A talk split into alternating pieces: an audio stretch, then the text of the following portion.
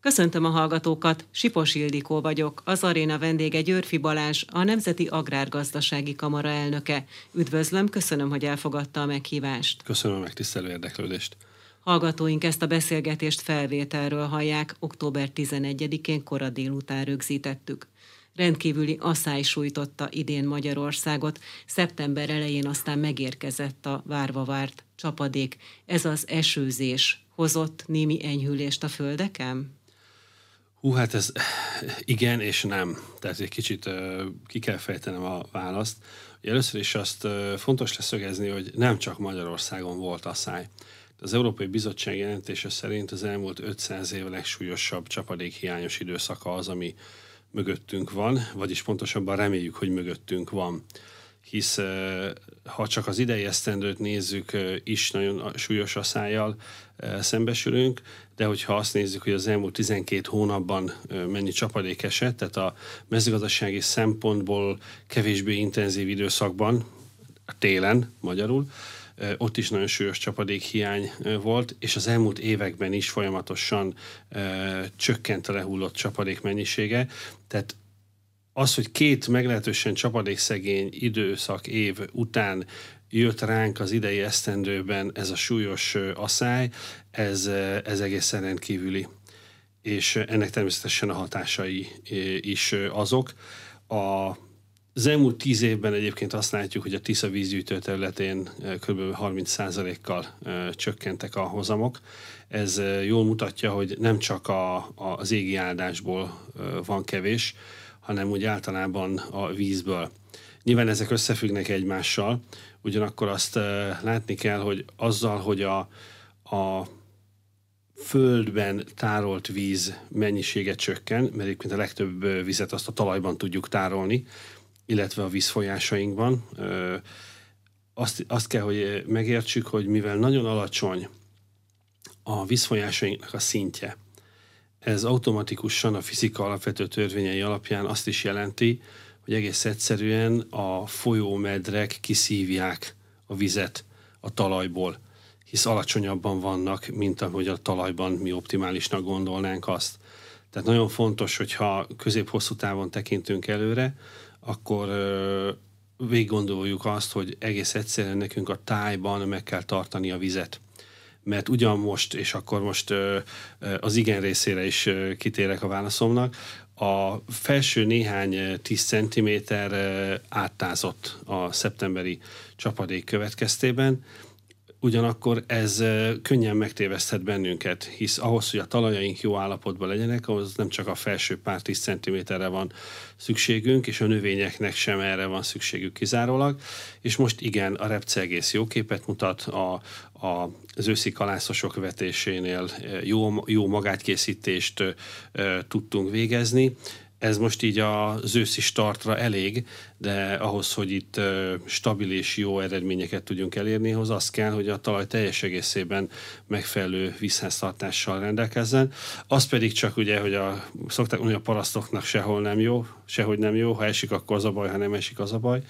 Ugye ami nagyon szükséges volt az őszévetésű növényeknél, az mondjuk a kukoricánál pont a, a fonákjával igaz, mégpedig amiatt, hogy a betakarítás nem ért a végére, és így azzal, hogy esik az eső, kukoricának a nedvesség tartalma e, emelkedik, vagy legalábbis nem csökken, ez pedig a mostani gázárak mellett e, egészen rendkívüli költséget jelent a gazdálkodókra nézve, és hát ugye learatjuk a kukoricát, azt, azt, azt csak szárazon lehet tárolni, mert ha nedvesen betároljuk, annak elég súlyos következményei vannak. Így aztán egész egyszerűen kénytelenek a gazdálkodók megfizetni a szállítási költségeket, amelyeknél nyilvánvalóan a gázárnak az elmúlt években történő meg sokszorozódása az lecsapódik. És hát ez szépen majd megy végig a különböző termékpályákon, hisz az így drágán előállított kukoricát fogjuk takarmányozásra felhasználni, és azt gondolom, hogy nem kell tovább magyaráznom, mindenki érti, hogy ez a nap végén ott fog eh, véget érni, hogy a fogyasztónak drágább lesz az élelmiszer a boltban. Igen, ne szaladjunk ennyire előre. A csapadék mennyiségnél még én azért eh, szeretnék egy pár dolgot eh, kicsit kielemezni. Megnéztem direkt ebből a célból a térképen azt, hogy valóban ugye körülbelül 20 centig áttelítődtek nedvességgel a talajok, lejjebb, mélyebb rétegekben viszont továbbra sem ilyen jó a helyzet. Mit lehet tenni hosszabb távon azzal, hogy ez a vízhiányos talajállapot megoldódjon. Valaha volt egy vásárhelyi terve Magyarországnak, ez mind a víz tárolására, mind pedig az öntözésre kidolgozott különböző terveket. Mi lett ebből a tervből? Ugye egy nagyon komplex dolog, és azt gondolom, hogy az öntözés az a, a jól végig gondolt vízgazdálkodásnak csak egy szegmense. Tehát alapvetően nekünk célunk az, hogy a tájban tartsuk a vizet. Ugye szoktuk mondani, hogy mi egy nettó víztermelő ország vagyunk. Tehát több, Keresztül szalad a Kárpát-medencén igen, a több víz. víz folyik ki az országból, mint amennyi befolyik ami nyilván mutatja azt is, hogy azért még kiaknázandó lehetőségeink vannak de ahhoz, hogy ez a víz ez akkor álljon, és olyan mennyiségben rendelkezésre, amire a mezőgazdaságnak szüksége van, ez már egy jóval összetettebb feladat. A víz megtartása alapvetően duzzasztással történhet, ami nem is olyan régen még szitok szó volt. Ugyanakkor azt látni kell, hogy szerintem magánvéleményt fogalmazok, meg Magyarország szempontjából nehezen kezelhető kockázat, hogyha ilyen hektikusak a, a folyóinknak a, a vízszint magasságai, így az idősort végignézve. Ehhez nem értek, de én azt gondolom, mondjuk egy atomerőmű működtetése stabil hűtővíz nélkül elég nagy kockázatot jelent és ilyen szempontból mi mezőgazdászok lehet, hogy haszonélvezői leszünk annak, hogy mondjuk Pastól délre lehet, hogy a Dunát meg kell duzzasztani. Mi rendkívül örülnénk neki, mert akkor azon a részen meg lehetne emelni a vízszintet, és nyilván ez nem csak a Dunára vonatkozna, hanem a Dunába belefolyó ö, folyók, patakok esetében, és ez azt jelenteni, hogy ott is visszatúzzadna, és ott is lenne víz a tájban. Mert nekünk azon túl, hogy a csapadék hiány is jelentős, nekünk azért a légköri asszály is komoly ellenségünk, hisz mondjuk kukorica vonatkozásában a beporzás időszakában, hogyha légköri asszály van, akkor egész egyszerűen nem történik meg a beporzás, és ilyen értelemben a szárát termeljük a kukoricának cső nélkül. Sajnos erre az idei esztendőben több helyen volt példa, tehát nekünk óriási szükségünk van arra, hogy legyen párologtatás, és hát ahhoz sem kell fizikusnak lenni, hogy az ember megértse, hogy ha azt akarjuk, hogy csapadék legyen, akkor ahhoz pára kell, mert egész egyszerűen a felhők azok csak valamilyen formában abból táplálkoznak, ami a föld felszéről párolog. Tehát nekünk nagy-nagy szükségünk van a vízre. És Rövid hát... távon erre születhet megoldás, tehát, hogy mondjuk még egy ilyen asszályos éve, mint az idei, ne legyen Magyarországnak. Ugyan említette azt, hogy ez nem csak Magyarországra volt jellemző, hanem egész Európa szenvedett ettől a rendkívüli szárazságtól és csapadékhiánytól. Így van, tehát a pófolyó szinte kiszáradt, nagyon súlyos asszály volt egyébként most, hogy Európából kilépjek Kínában, az Egyesült Államokban, tehát ennek azért világméretű kihatásai vannak. Ugye azt látni kell, hogy először is ahhoz, hogy a lehetőségeinket kihasználjuk a víz megtartás érdekében, ahhoz kell egy paradigma, paradigmaváltás mégpedig arról beszélek, hogy a vízügyi szakemberek teljesen logikus módon egyébként alapvetően azt az elsődleges célt próbálják elérni, hogy Magyarországon ne legyen árvíz. Ez ugye azt is jelenti, hogy kialakítjuk azokat az infrastruktúrákat, azokat a műtárgyakat, amik segítenek bennünket abban, hogyha van egy nagy árvíz, akkor az ne okozzon kárt sem a vagyoni értékekben, emberéletben, meg hát pláne. Ugyanakkor emellett azt megközelítő mértékben, de nyilván szubjektív ö, ö, értékítélet alapján én hadd mondjam azt, hogy hasonló fontossággal bíró mértékben ö, a mezőgazdasági vízigényeket is ki kell tudni szolgálni, különösen az elmúlt évek asszályos időszaka miatt. Ugye a kár az egészen rendkívüli, ez már a költségvetés szemüvegén keresztül is egészen jól látható, és ezt bizony úgy tudjuk kezelni, hogy a vizet jobban megtartjuk. Ezzel adott esetben bevállaljuk a belvízkockázatot is. A gazdák egyébként egyértelműen ezt a kérést fogalmazták meg, hogy ennél még az is jobb, hogyha belvíz van, mert azon még csak valahogy túl vagyunk, de az a szájjal egyszerűen nem tudunk mit kezdeni.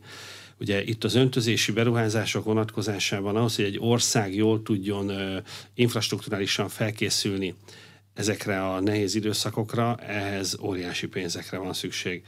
És itt azt látjuk, hogy az Európai Unió egész egyszerűen uh, uniós forrásból nem engedi, hogy az öntözésre költsünk.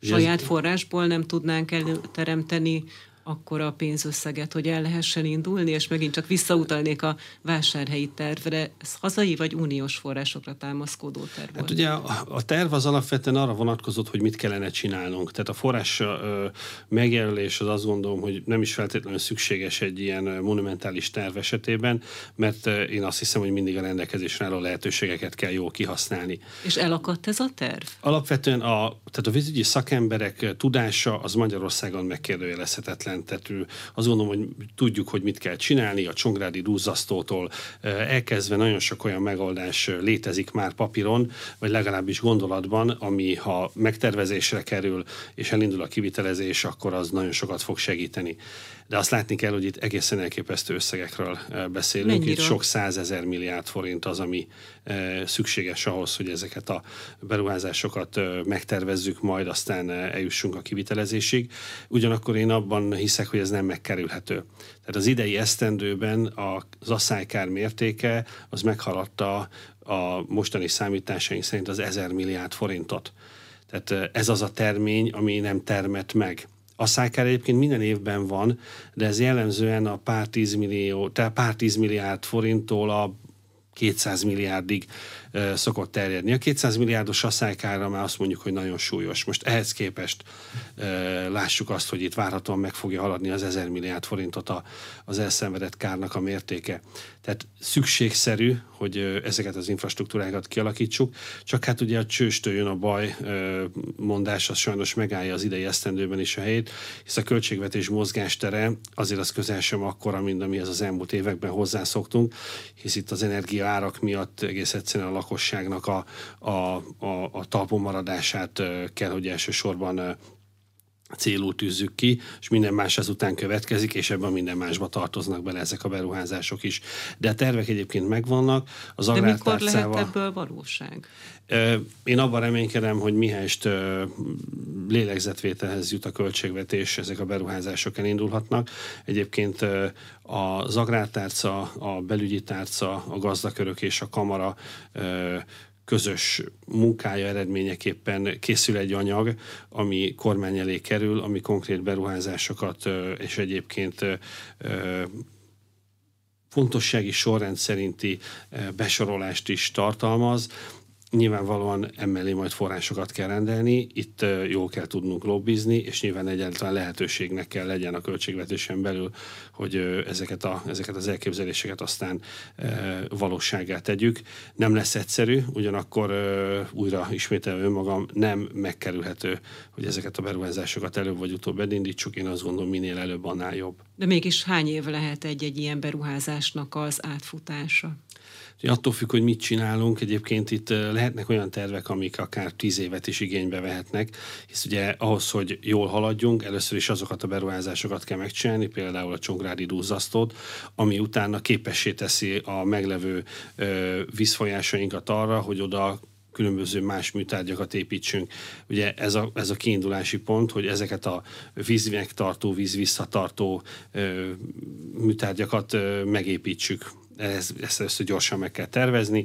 Emellett nyilván lehet olyan megoldásokat alkalmazni, akár a, a az Országos Vízügyi Főigazgatóság büdzséjének a megemelésével, hogy a, a működés az hatékonyabb és jobb legyen, hogy a vízfolyásaink jobb állapotban legyenek, jobban tudjuk tárolni benne a vizet, tehát vannak gyors sikereket ígérő megoldások, és amellett pedig hosszú távú tervek. Nyilván ezek közül van olyan, ami néhány év alatt, van olyan, ami azért több év alatt juthat el a, a működés állapotába, de csak hogy érzékelhető legyen, én egyszer Portugáliában volt szerencsém, hogy megéljem azt, hogy egy, egy, egy kongresszus alkalmával egy terepi programra invitáltak bennünket, és itt egy pont egy vízkormányzás szempontjából releváns, komoly beruházást adtak át, és hát irigylésre méltó volt azt látni, hogy náluk, amit akkor megvalósítottak, az egy 10x évvel azelőtti tervnek egy fontos lépcsőfokaként volt akkor betervezve, és szépen haladtak, és ugye akkor értek oda, hogy ez következik a megvalósításban, hogy haladjanak előre a vízkormányzás és az öntözés vonatkozásában. Hát itt nekünk azért jelentős a lemaradásunk. Magyarországon nem egészen 2%-át öntözzük a mezőgazdasági területeinknek, úgyhogy az uniós átlag közelíti a 10%-ot, és hogyha már az ibériai félszigetet szóba hoztam, Spanyolországban nagyságrendileg 20%-ot öntöznek, míg mi minden 50. hektárt, addig ők minden 5. hektárt öntözik. De az Európai Unió nekünk nem nagyon ad pénzt arra, hogy mi öntözést fejleszünk, ezért Miért? vagyunk kénytelenek saját forrásból operálni. Lehetne kerülgetni a forrókását, de én azt gondolom, hogy egész egyszerűen azért, mert az Európai Unió Magyarországra már és a közép-európai országokra nem termelő országként, hanem felvevő piacként tekintett már a csatlakozás pillanatában is. És én elnézést, hogyha rossz májónak tűnök, de én azt gondolom nem érdekel egész egyszerűen, hogy a magyar mezőgazdasága mostaninál jobb teljesítményt nyújtson akár az RRF-ből, akár a, a kehopos pályázatokból azt látjuk, hogy az öntözés az egy olyan szitok szó, ami ha szerepel, akár csak így átvitt értelemben is az anyagban, abban a pillanatban lenullázzák az oda fordítható összeget, ami nekünk óriási probléma, nagyon nehéz vele mit kezdeni, miközben egyébként azt is látni kell, hogy egy vízvisszatartó beruházásnál az öntözött, tehát az öntözésre elhasznált vízmennyiség az a teljes mennyiségnek egy kicsi része.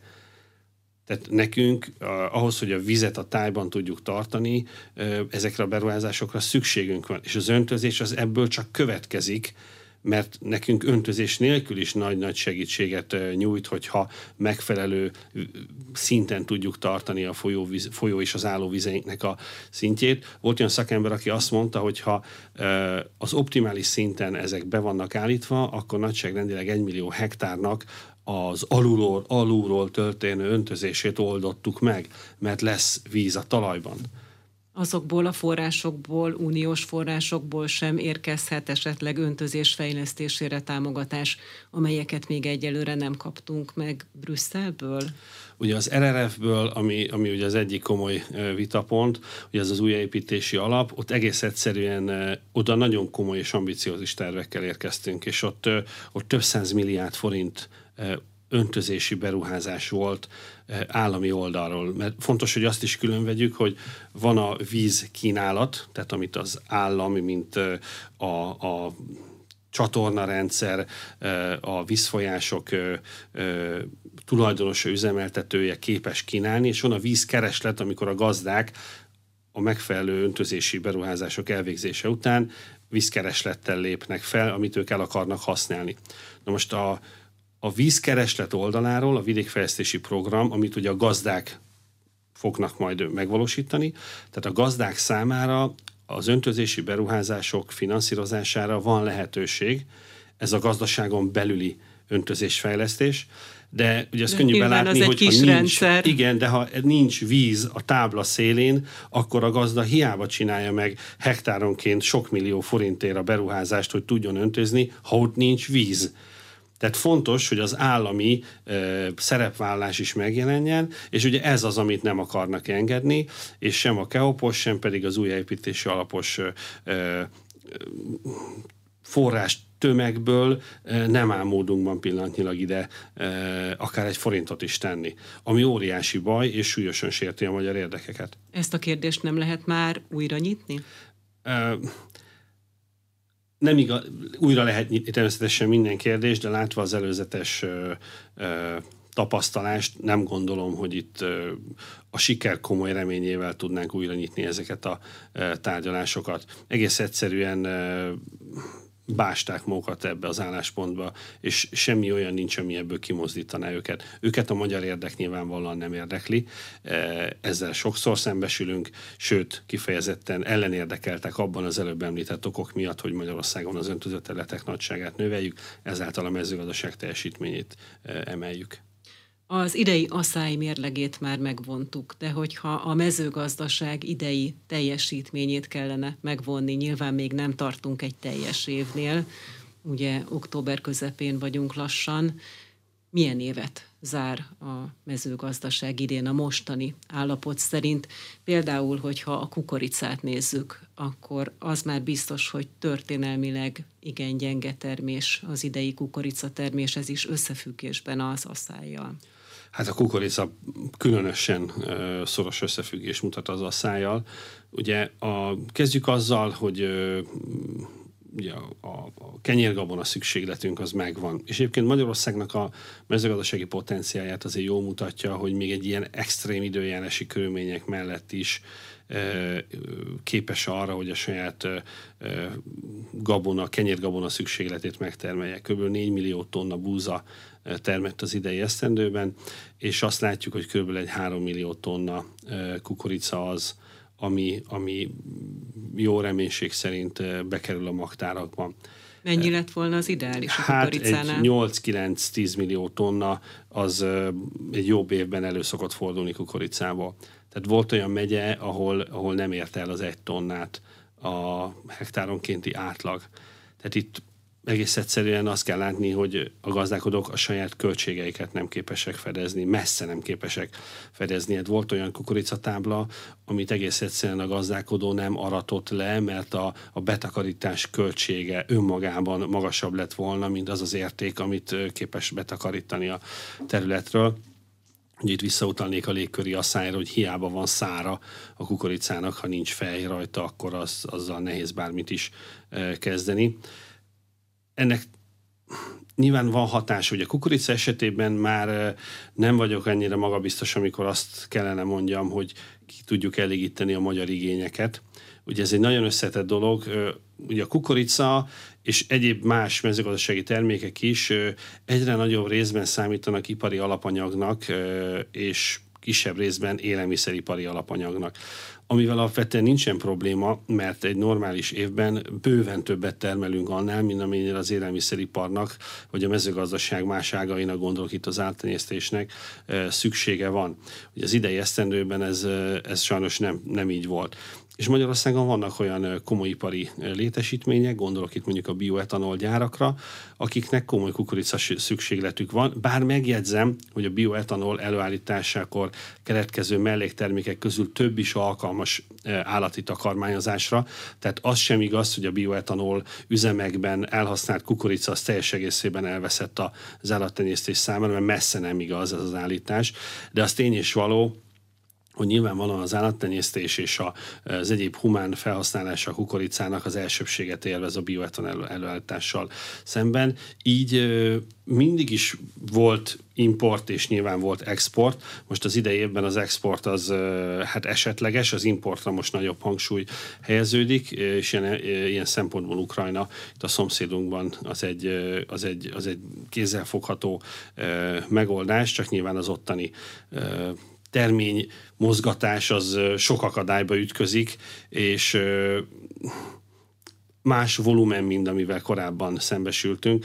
Ugye itt az északi, pontosabban a Fekete-tengeri, tehát a Fekete-tenger északi partján levő kikötők, azok most hát hektikusan elérhetőek, és így vonaton kell, hogy mozgassák ezeket a szállítmányokat. Alapvetően onnan hozunk be kukoricát, tehát ukrán most igen. import kukoricára kell a behozatalt építeni?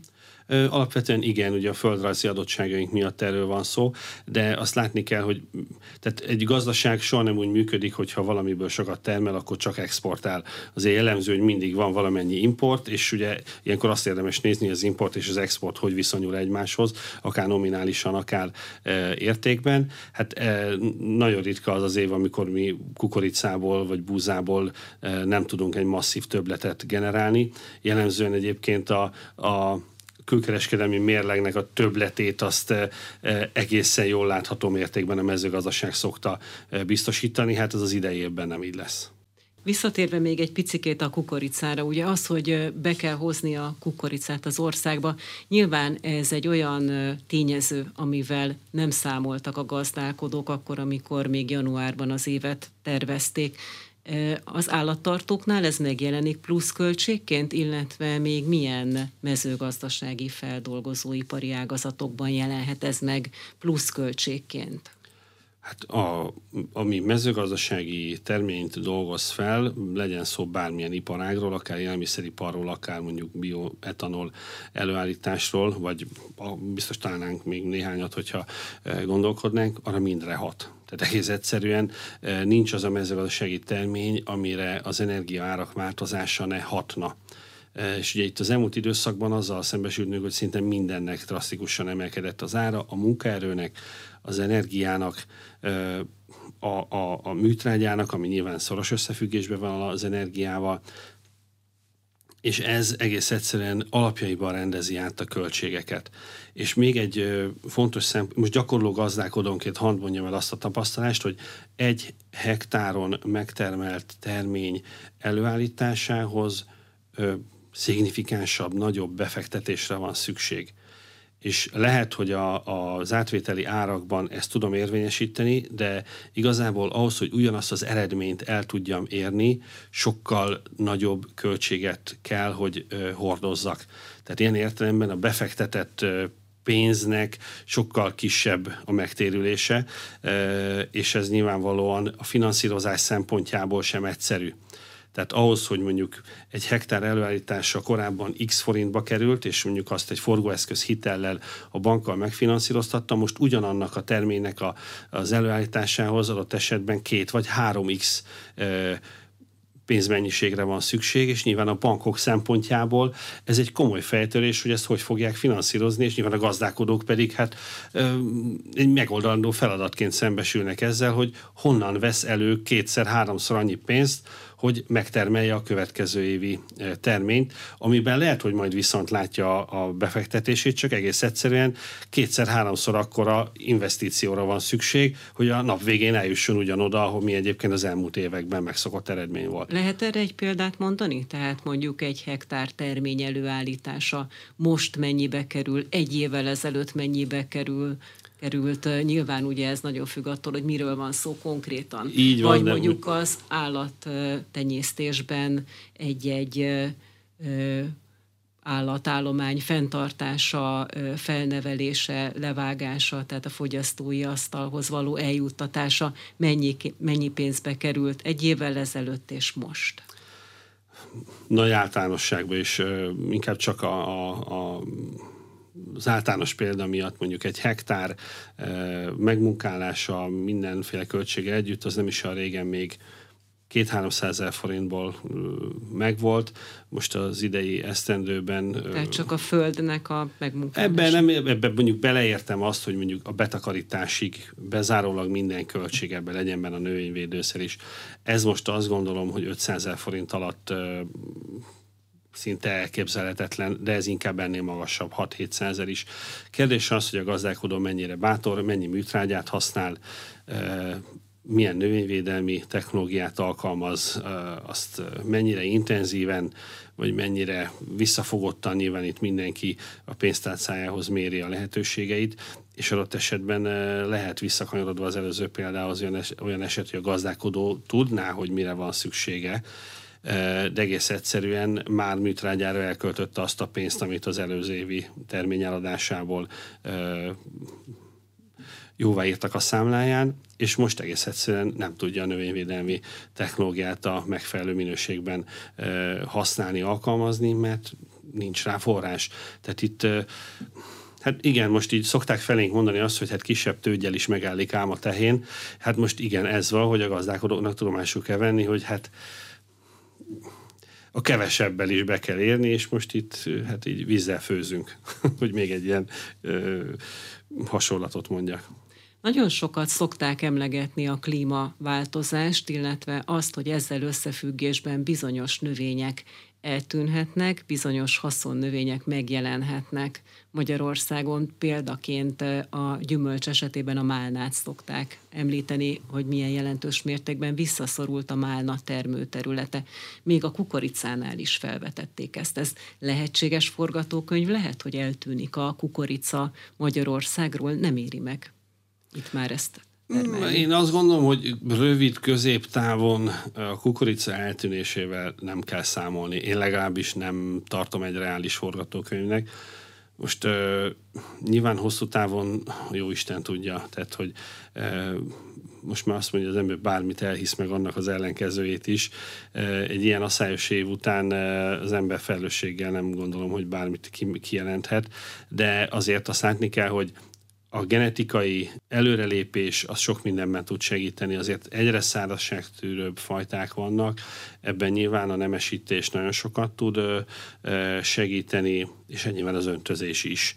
Tehát, hogyha nagyobb területet tudnánk öntözni, akkor sokkal eredményesebben tudnánk bizonyos növényi kultúrákat alkalmazni, de már most is van egyébként olyan, vannak olyan növényi kultúrák, amik, amiknek nem is szabad belevágni a, a termesztésébe Például? öntöző hát mondjuk egy zöldborsó, csemege kukorica kombinációt öntözés nélkül elindítani, hát az inkább badarság, mint sem bátorság. Tehát ott valószínűleg a matek a nap végén nem fog pozitívra kijönni, de akár beszélhetünk itt vetőmag előállításról, beszélhetünk szántóföldi kertészeti termékek köréről. Tehát itt azért már több ágazat is szembesült azzal, hogy öntözés nélkül nem megoldható. Búzáról, kukoricáról beszéltünk, milyen napraforgó termés várható idén. Nagyon sok olyan napraforgó táblát lehetett látni, ahol bizony igen pici maradt a napraforgó. Igen, annak ellenére, hogy a korábbiakban említett növény, növények közül a napraforgó bírja legjobban az asszályt és a hőséget, hát a napraforgó sem vitézkedett az idei esztendőben, de talán még ott volt a legkevésbé nagy a kár. Tehát a, nagyon-nagyon nagy és az extrém, amiről most beszélünk, tehát hogy félreértés legyen. Tehát a, a napraforgó is nagyon gyengén teljesített, de ö, olyan kár, mint mondjuk a kuricában, talán a napraforgóban nem történt, de nyilván itt még meg kell várni, amíg a betakarítás végére ér, és akkor utána ö, tudunk egy egyenleget húzni. Hát, hogy nagy büszkeségre nem adok ott majd az idei esztendő, az, az egészen biztos. És ugye, ha már itt a károknál tartunk egy határidőre, azért hadd hívjam fel a figyelmet, november 30-ig a, a, a kérelmet a gazdálkodóknak be kell nyújtani. Tehát aki szeretne asszálykár után támogatást, kapni. támogatást kapni, ott az a november 30-át azt, azt ö, ö, írja fel magának, mert ott az egy jogvesztő ö, határidő, és akkor majd jövő év március 31-ig fog a, a jogszabályi körülmények miatt dönteni a, a kormányzat arról, hogy kinek mennyit tudnak adni. Itt azért óvatosságra intem a gazdálkodókat, vérmes reménye senkinek ne legyen. Tehát egy ezer milliárd forintos országos kárt, azt nagyon nehéz pár tízmilliárd forintos kárenyhítési alapból érdemben orvosolni, és egész egyszerűen akkor a költségvetési mozgástere pedig nincs az országnak, de talán senkinek, eh, hogy, hogy ilyen arányokban járuljon hozzá a, a károk megtérítéséhez. És egy gondolat, mert mindig érintjük, de soha nem beszélünk róla, az állattenyésztés vonatkozásában is óriási a probléma. Tehát az állattenyésztést egyébként eh, az előző években eh, azért több komoly krízis sújtotta ők így érkeztek ebbe az asszályos és energia drágulós időszakba, úgyhogy ott nagyon sok állattartó telep, nagyon sok gazdálkodó a, a következő időszakra való felkészülés sel meg fog küzdeni adott esetben, akár a, a bezárás is egy reális forgatókönyv lehet nagyon sokaknak. Természetesen mindent meg kell tenni annak érdekében, hogy ez ne így legyen. Minél több forrást biztosítani kell nekik, mondjuk a támogatások mi hamarabbi kifizetésével, hogy, hogy túlendüljenek ezen a, a, ezen a nehéz időszakon, mert abban reménykedünk, hogy ez a sok rossz után előbb-utóbb azért majd valami jó is fog majd történni. Az állattartóknál milyen üzemméretnél lehet erre számítani, vagy kell ettől tartani, hogy kénytelenek lesznek bezárni? és mely Ez egy gazdasági kérdés. esetében? Én ezt máshogy közelíteném meg. Egész egyszerűen a hatékonyság határozza meg ilyenkor, hogy kizár be. Az lehet kicsi, lehet nagy, lehet ilyen, vagy lehet olyan tenyészete valakinek. Ha a piaci körülményekhez képest hatékonyabb, mint a versenytársak, akkor valószínűleg ő túl fogja élni. Ezért is fontos, hogy ezeket az ágazatokat hatékonyság szintjén minél gyorsabban próbáljuk meg nemzetközileg is versenyképessé tenni. ezért küzdöttünk szinte az első perctől kezdve, hogy olyan forrás álljon rendelkezésre a fejlesztésekre, ami ezt az ambíciózus célt képes elérni. Ugye a vidékfejlesztési program egy, egy alapvető eszköze ebben a küzdelemben.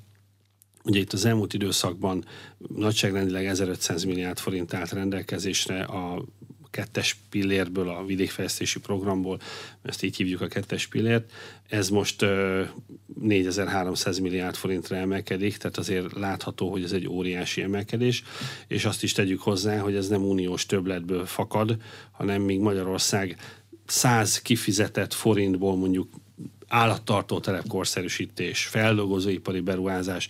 Tehát mi korábban 100 kifizetett forintból kevesebb, mint 20 forintot tett ki a magyar állam hozzájárulása, addig most ez 80 forint. Tehát ez jól mutatja, hogy 20 forintot kapunk Brüsszelből, és 80 forintot kapunk a, a magyar költségvetésből. Tehát négyszer annyi pénzt tesz bele a magyar állam, mint amit az Uniótól kapunk. És ez nyilvánvalóan az Uniótól kapott összeg az érdemben nem változott, az ugyanannyi, most nyilván egy nagyon nagy kerekítést végzek, de markánsan nem különbözik attól, mint amit az előző 7 éves időszakban kaptunk. Viszont most annyi pénzt teszünk hozzá, hogy az ö, négyszeresére tehető, mint ami az Unióból érkezik, míg korábban annak az ötöde volt.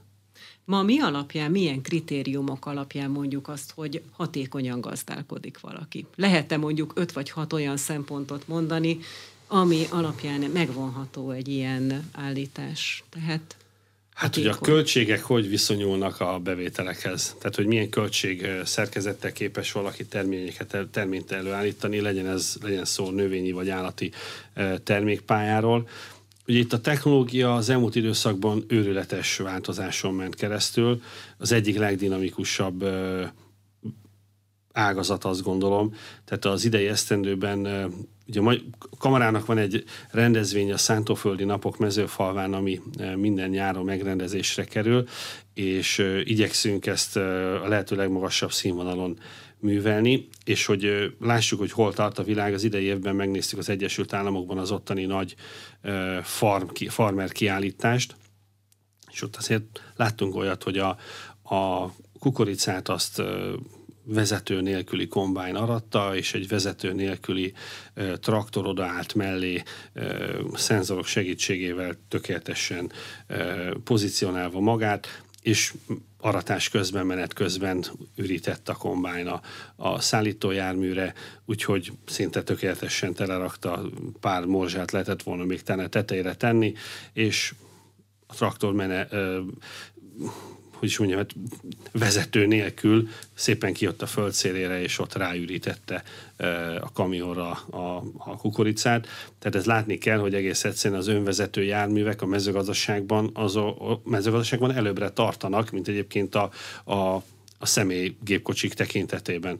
De nyilván, aki 10 hektáron gazdálkodik, az nem fog ilyen nem. járművet vásárolni. Nem, nem, nem, nem. Én azt gondolom, hogy a mérethatékonyság az egy meghatározó dolog, és itt a gazdálkodóknak erre reagálni kell. A közös gondolkodás, a, a közös ö, ö, célok kitűzése, a szövetkezés, az integráció, az mind abba az irányba hat, hogy versenyképesebbek legyünk. Magyarországon ebben nem állunk túl jól.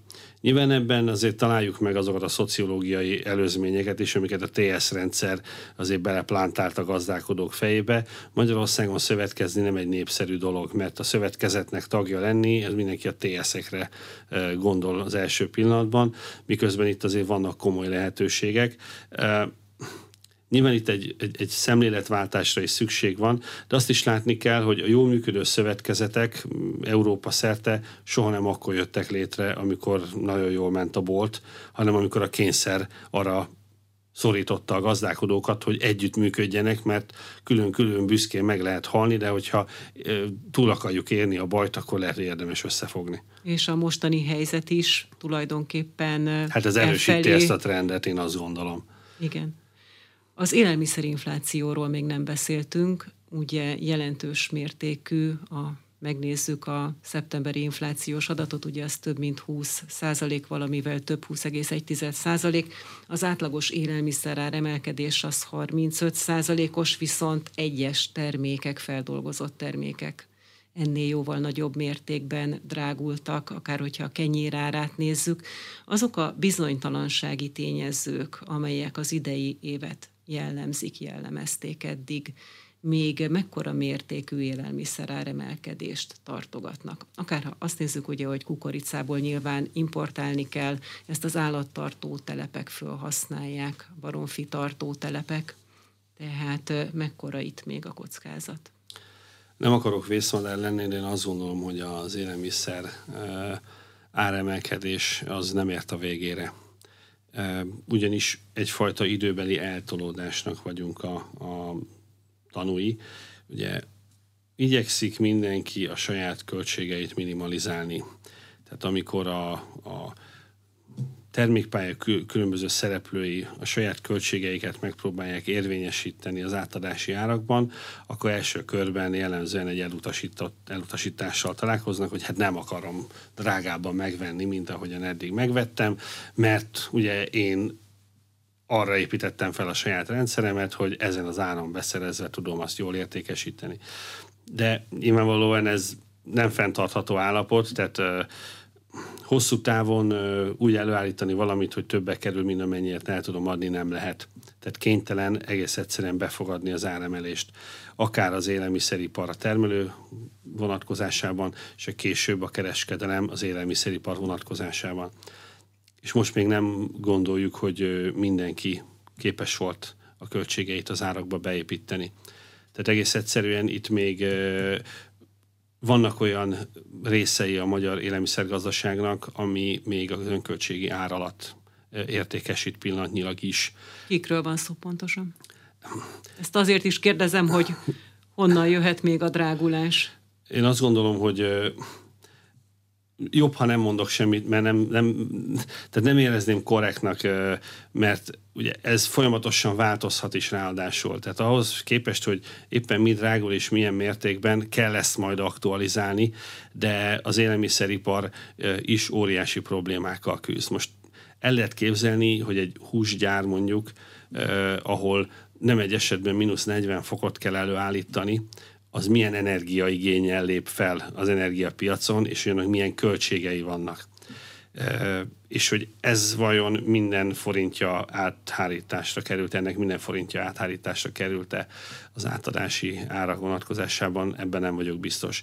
De mondhatunk bármit a tejiparnál, ugye ahhoz, hogy a tejből sajt, joghurt, vaj álljon elő, ahhoz komoly energiaigény lép fel, és ezt ki kell tudni elégíteni, és hogy ezek az árak, ezek, ezek azért elég hektikusak.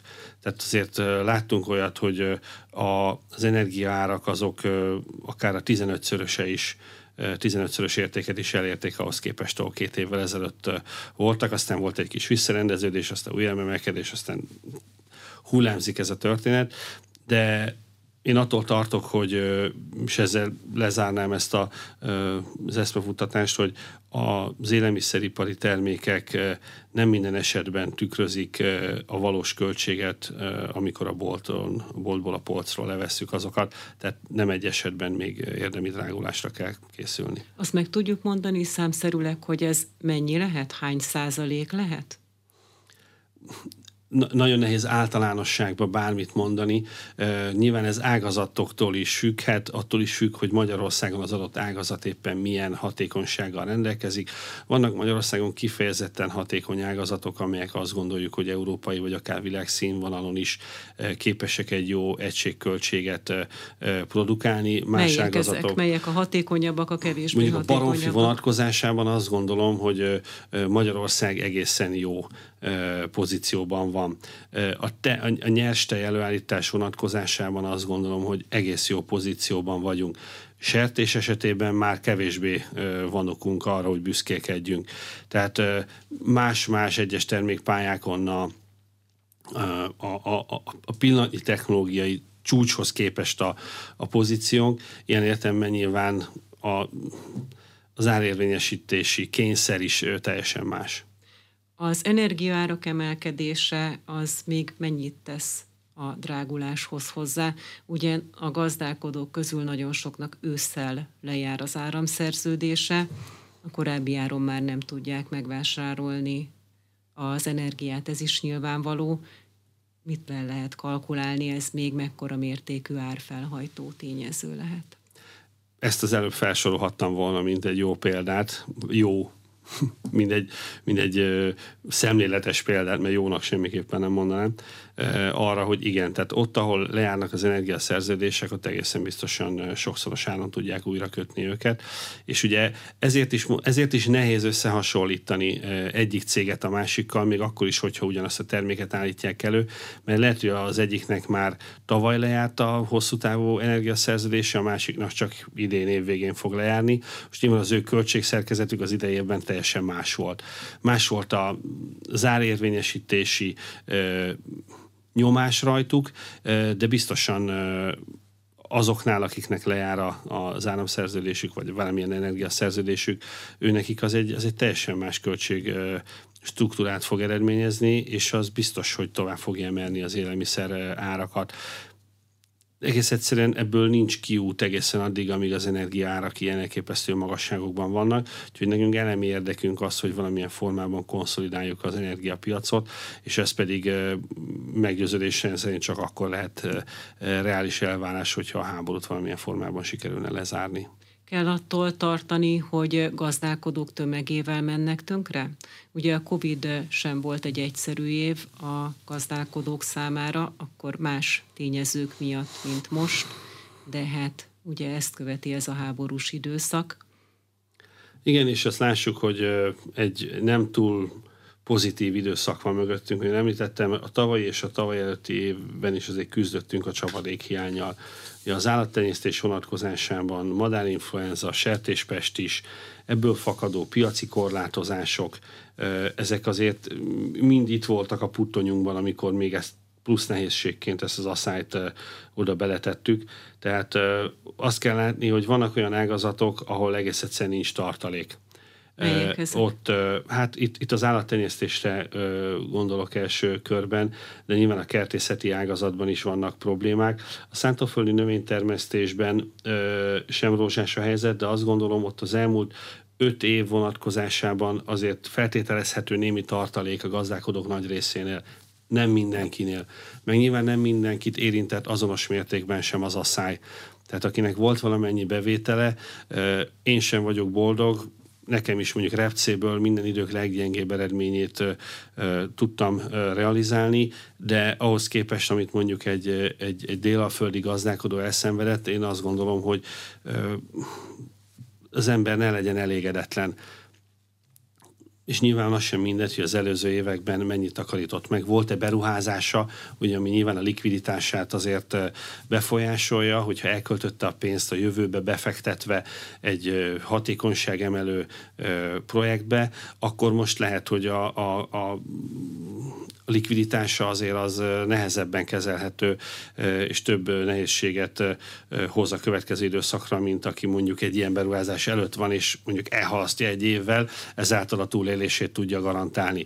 Tehát az itt... állattartók közül kik lehetnek veszélyben? A sertéságazat, nincs olyan ágazat, ami, ami ilyen értelemben biztonságban lenne, tehát mindenhol óriási a probléma ugye a, a baromfinál nagyobb az energiaköltség, mint a sertés tekintetében, de mondjuk ott hatékonyabb a rendszer, tehát hogy itt, de nyilván ez is vállalkozásonként változó képet mutat.